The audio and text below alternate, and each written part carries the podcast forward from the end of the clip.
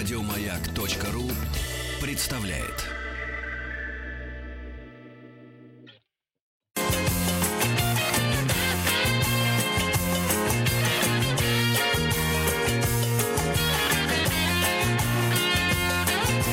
Вахтанг Махарадзе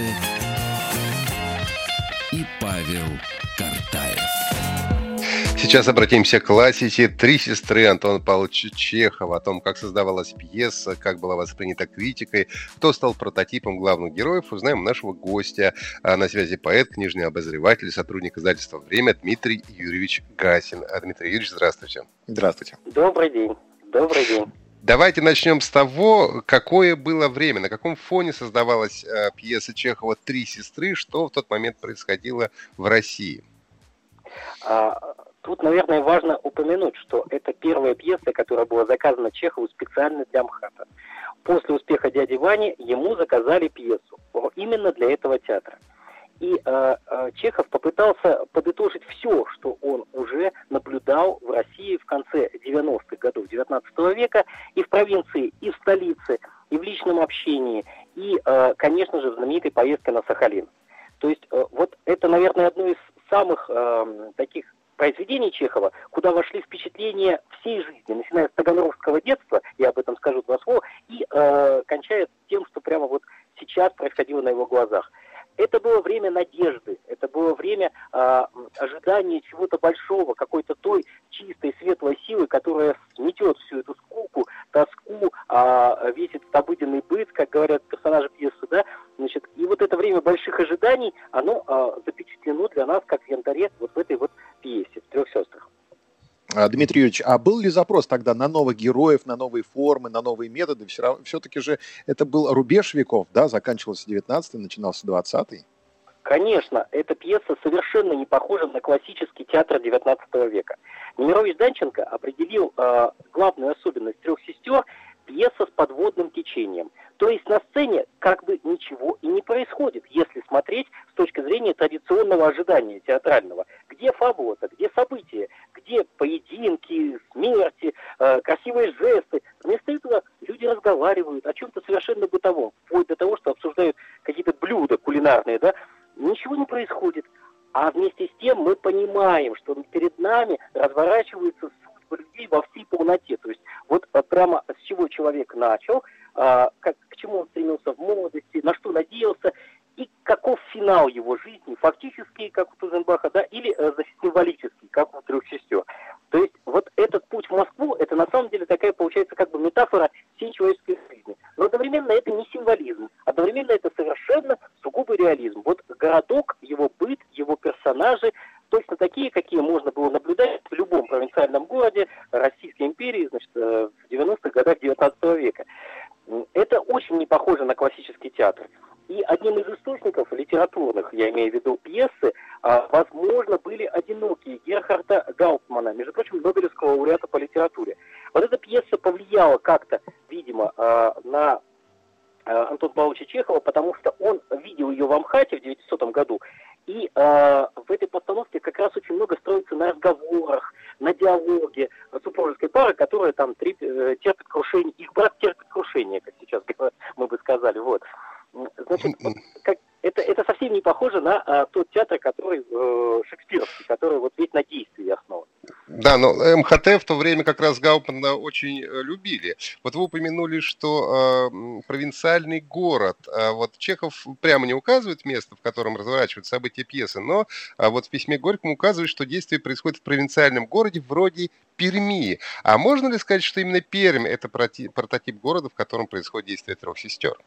У нас есть красивая литературная легенда, очень красивая, о том, что э, э, значит, прототипами, э, соответственно, Ольги, Марии и Инны были Оттилия, Маргарита и Эвелина. Даже э, Инна, Эвелина, даже вот имена перекликаются, совпадают по первым буквам. Это сестры Циммерман. Они э, в той самой провинциальной Перми э, содержали частную школу с тысяча восемьсот восемьдесят шестого по тысяча девятьсот девятнадцатый год. И вот они как раз очень-очень похожи и судьбами, и характерами, и вот этим возвышенным образом мысли, и стремлением к чему-то э, высокому э, на героиню пьесы. Отчасти, конечно, потому что э, биографически эти подробности не совпадают. Очень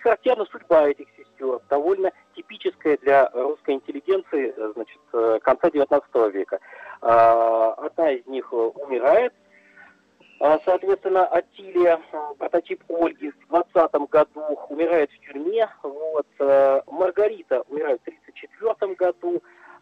И, соответственно, Эвелина по фамилии Генних уезжает далеко в Москву. И вот ее внук стал, как гласит нам, говорит нам источник, да, директором института стали и сплавов. И умер аж в тысяча девятьсот восемьдесят восьмом году. То есть вот как-то эта судьба продолжилась. Согласитесь, это оптимистично, что хоть кто-то из трех сестер нашел место в новой жизни, в новой советской России, да, и э, как-то вот э, все-таки институт стали и сплавов — это очень полезное учреждение. То есть э, вот тот, те самые рассуждения о труде, которыми полна пьеса, они нашли какое-то биографическое воплощение. Но это литературная легенда, потому что, несмотря на то, что на доме сестер Циммерман есть э, мемориальная доска, и как бы э, краеведы в Перми, конечно, со с полным правом говорят, что это прототипы трех сестер, но это не совсем так. Есть и другие прототипы, и литературные, и биографические. Мы о них поговорим. Дмитрий Юрьевич, а вот говорящие фамилии в пьесе, вот, например, Прозоров, да, это, судя по южнославянским, да, каким-то языкам, диалектам, некое окно, да, а вот куда оно выходит, как вы считаете? Ну, я, я бы сказал, что общим настроением, даже таким достаточно затертым уже, это ощущалось, мне кажется, и в начале двадцатого века, общим местом у всей литературы, у всего искусства было как раз окно в будущее, такая надежда. Вот сейчас придет некая сила, и она преобразит этот мир, она сделает нас счастливыми. Это и есть тот самый путь в Москву, это и есть то, то самое...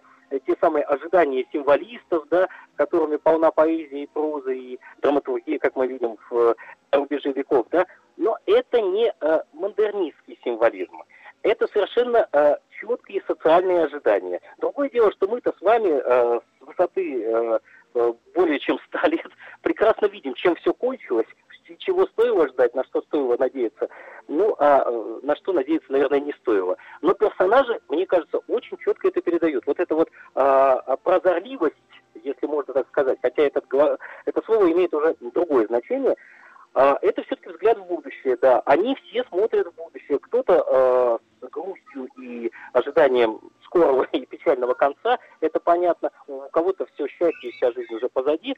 А вот э, сестры все-таки, последняя реплика пьесы, дают нам надежду на то, что во все времена есть возможность, что удастся э, хотя бы метафорически куда-то уехать. Ну, пусть не в Москву, пусть, допустим, в Санкт-Петербург. Тоже неплохо. Да, Дмитрий Юрьевич, вот э, вы говорите, что вот, э, ожидания. Но Чехов в свое время писал, что у него получается скучная крымская чепуха. То есть он в какой-то момент потерял интерес к пьесе. Все-таки пьеса была, ну, заказана ему э, театром, как вы уже с этого начали, эм ха тэ. Насколько а... сложно ему все это давалось? Как тяжело писал, писались «Три сестры»? Тут я опираюсь отчасти на биографию Чехова, написанную Александром Павловичем Судоковым. Это совсем маленькая компактная книжка, где очень много про него сказано. И будем милосердны к Антону Павловичу Чехову. Он в письмах, записках э, и свидетельствах современников непрерывно страдает по поводу того, что у него ничего не получается. Он мечтает написать роман, и роман никак не пишется. И он носится с этой идеей всю свою жизнь. И все написанное мелко, неудачно, трудно движется и не достигает цели. Кроме того, у пьесы действительно с точки зрения текстологии, истории издания, очень сложная судьба. Она публиковалась, когда Чехов ее дорабатывал уже за, э, за рубежом, где поправлял здоровье, в Ницце, в Риме, э, посылал, соответственно, куски текста в МХАТ. Э, потом э, было издание с огромным количеством ошибок, опечаток и э, нелепейших каких-то э, изменений в тексте. Вот. Э, следующее издание с выводом. Итоговый, академически выверенный текст существует только в издании тысяча девятьсот семьдесят восьмого года, в тринадцатом томе академического собрания. Мне кажется, это не пошло на пользу пьесе, вот, и много нервов потрепало а, Антону Павловичу. Он а, а, очень переживал по поводу этой пьесы, и на разных стадиях менял кардинально а, судьбу героев, и прям и концовку, и все. Вот, допустим, Маша должна была покончить с собой. Ну, куда это годится? Ни в какие ворота не лезет, скажем, мы с вами какая знакомые уже с итоговым вариантом. А вот на определенном этапе а, а, к такому концу хотел привести героиню, значит, автор. Так что... А, Конечно, не гладко шла работа над пьесой, и приняли ее неровно, и Толстому она не понравилась, и там много есть свидетельств об откликах современников, говорящих, что пьеса неудачная, ни о чем вообще, и, в общем, ругали. Но и хвалили тоже, кто-то рассмотрел сразу вот те самые потрясающие потрясающее достоинство пьесы, которое мы сейчас любим, ценим по всему миру, заставляет они ставить эту пьесу постоянно в театрах. Нам пора отправиться на прогулку по галерее прототипов. У нас меньше семи минут. Дмитрий да, Юрьевич, да, да, да, да. давайте начнем да. знакомство. Значит так, основным литературным источником является все-таки семейство сестер Бронте. Как это ни странно. Дело в том, что с романами Бронте Чехов был знаком, очень их ценил и даже отсылал э, биографию этого литературного семейства в Таганрогскую библиотеку. Он до конца своих дней э, как бы, э, эту библиотеку опекал и туда вот эту книгу послал. Это зафиксированный биографами факт. У сестер Бронте был младший брат Патрик Барнов. Он умер в тысяча восемьсот сорок восьмом э, году. И тоже, как и наши три сестры, они возлагали на него очень большие надежды. К сожалению, Патрик много пил, принимал опиум, и э, кончил очень плохо. Андрей, конечно, в пьесе у нас э, как бы не так заканчивает, видимо, и нам отрезок своего жизненного пути. Да, но он женился неудачно. Он неудачно женился, и этой женитьбой он как бы перечеркнул все высокие стремления. И вот это метафорически показывает, что крах в любви – это крах и в жизни человека. Это вот тот, кто ищет, кто найдет настоящую любовь, создаст настоящий брак, тот будет э, достигнет чего-то более высокого, чем просто семейное благополучие. Вот. А, а, так мне кажется. Так что а, сестры Бронте, вот а, Шарлотта, Эмили и Энн Бронте, и их брат Патрик, это прямые а, прототипы. Тут даже совпадает то, что у нас а, случилось с, ром... с названием романа Александра Дюма «Три мушкетера». А, роман называется «Три мушкетера», но мушкетеров-то четверо. Так и здесь у нас три сестры, но есть еще брат Андрей. О нем часто забывают. И вот а, у сестер Циммерман, например, а, такого брата не было. И тут уже параллель не провести. Есть прототипы у всех других персонажей. Чехов вообще очень много черпал из жизни. Иногда удачно, иногда неудачно. Все знают историю с Попрыгуньей, да, с его рассказом, которая привела просто к катастрофе. Когда современники прочитали этот рассказ, многие из них навсегда порвали с писателем, и мы до сих пор не знаем, как вообще относиться к этой безобразной, на самом деле, истории. Да? Вот. А, а тут он, конечно, был более аккуратен, но были э, прототипы у Тузенбаха. Э, он... Чехов был в городе Воскресенск в тысяча девятьсот восемьдесят четвёртом году, и там наблюдал армейский быт. Быт расквартированной артиллерийской батареи. И вот оттуда, собственно, семейство генерала, бригадного генерала Прозорова отчасти списано. Вот прототип Тузенбаха – это поручик Егоров. А вместе с неким фон Шмидтом, жестоким и чёрствым человеком, Чехов путешествовал, насмотрелся в поездке на него... Э- на Сахалин. И он стал прототипом Соленого отчасти. А еще в далекой юности в Таганроге была, значит, очень нашумевшая история дуэли, да, значит, между бароном Фрейзеном и неким офицером Жапаридзе, да, в восьмидесятых годах. И вот это, видимо, с детства как-то воспоминание преследовало Чехова. Несколько раз возвращается в письмах и черновиках этот эпизод, и вот воплотился, наконец, в «Трех сестрах». Но сам Таганрог ни в коем случае не является прототипом провинциального города из «Трех сестер», потому что это был портовый город, яркий, а, значит, насыщенный культурной жизнью и вовсе не похожий на какое-то серое такое мещанское детство, которое мы в школьных учебниках про Чехова могли бы прочитать. Уж там-то э, знание трех языков не было бы лишним, э, перефразируя, значит, фразу из пьесы, потому что там звучала речь э, на пяти языках на набережной, что постоянно пароходы иностранные приходили. Это был портовый город Таганрог. Вот. Э, И еще о прототипах. Вы знаете, удивительный факт, но в русской литературе э, есть повесть, которая также называется «Три сестры». Она вышла в тысяча восемьсот девяносто первом году. Никто, кроме специалистов-литературоведов, не помнит ни ее автора, Иеронима Ясинского, ни э, значит, ее содержание. Но если э, как следует покопать источники, то там действительно есть такая повесть, и в ней есть три сестры: Ольга, Софья и Зинаида Тумановой. Причем э, Софья кончает с собой, и Маша в черновиках «Трех сестер» тоже э, должна была отравиться у Чехова, что вообще, по-моему, потрясающе. Таких совпадений не бывает. Он явно где-то держал в голове. Для нас это пример того, как за один и тот же сюжет, за одни и те же обстоятельства берется э, э, литератор средней руки, талантливый, но средний, и э, берется настоящий гений, мастер. И вот получается, что э, результат очень разный, да? четырнадцать персонажей в пьесе. Очень много. Чехов сам жаловался на их количество. У всех есть прототипы, даже у, значит, абсолютно второстепенных, мелких персонажей. Вот.